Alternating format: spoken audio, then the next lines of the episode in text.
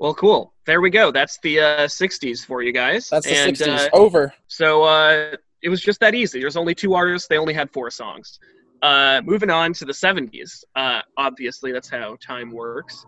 Uh, we got some Gene Clark coming up and some Pink Floyd. Without any further ado, let's let's give that stuff a listen. Train leaves here this morning.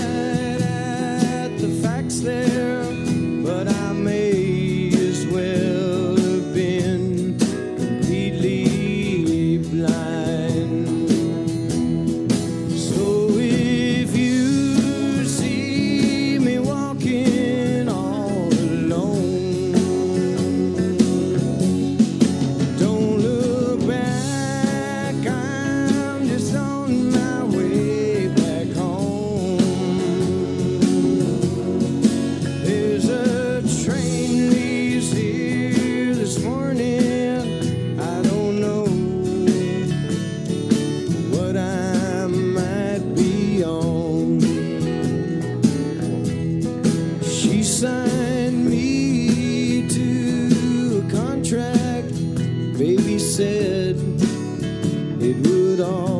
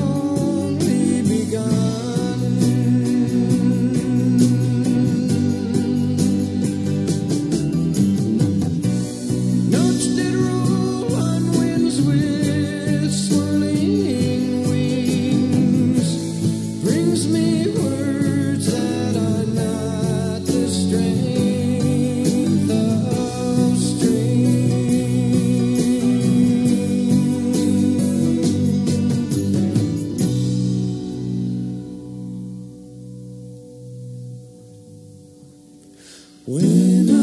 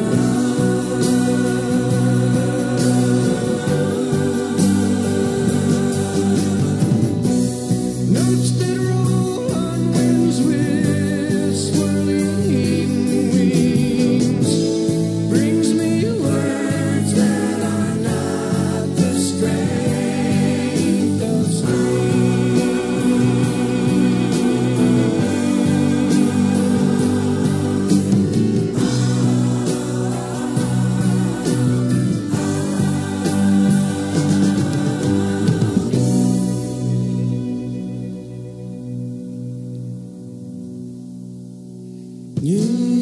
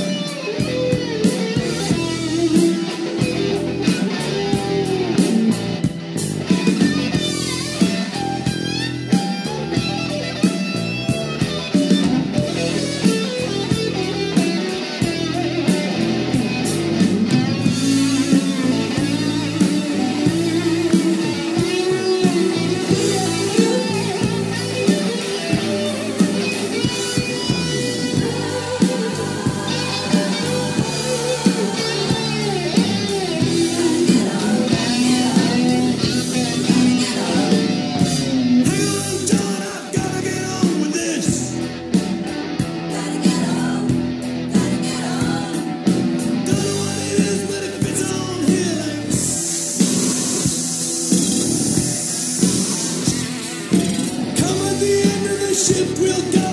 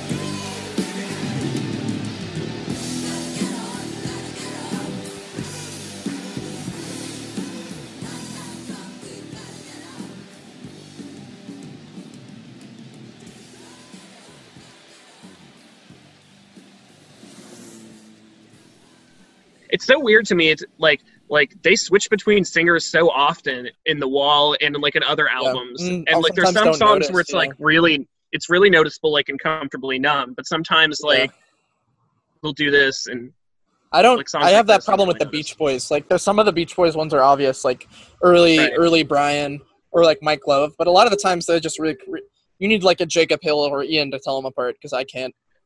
You know, I really think, I guess I feel like it's not very common. I feel like it's not common to have like multiple singers in one band. Um, it's a, maybe especially not these days or something like that. But there's definitely a lot of like '70s bands, like the Who used to do it a lot. You know, The Eagles, Eagles used to do it. I guess maybe it was more common back then. I don't know. maybe Doesn't seem like a thing these days. it doesn't. I mean, there's like a lot. There's backing vocals. You just never see like Right. shared lead vocal duties. Yeah, And even and beyond that, like Pink Floyd or like the Beach Boys, switching vocals in between song is crazy too. Or like Right. different parts within a song instead of like yeah, exactly. instead of like a Beatles scenario where you're taking a lead in, in one and not in another. Is your cuisine routine? Got a misplaced gene in the spleen? Caffeine and black beans damaged your latrine? Still weaning your teen?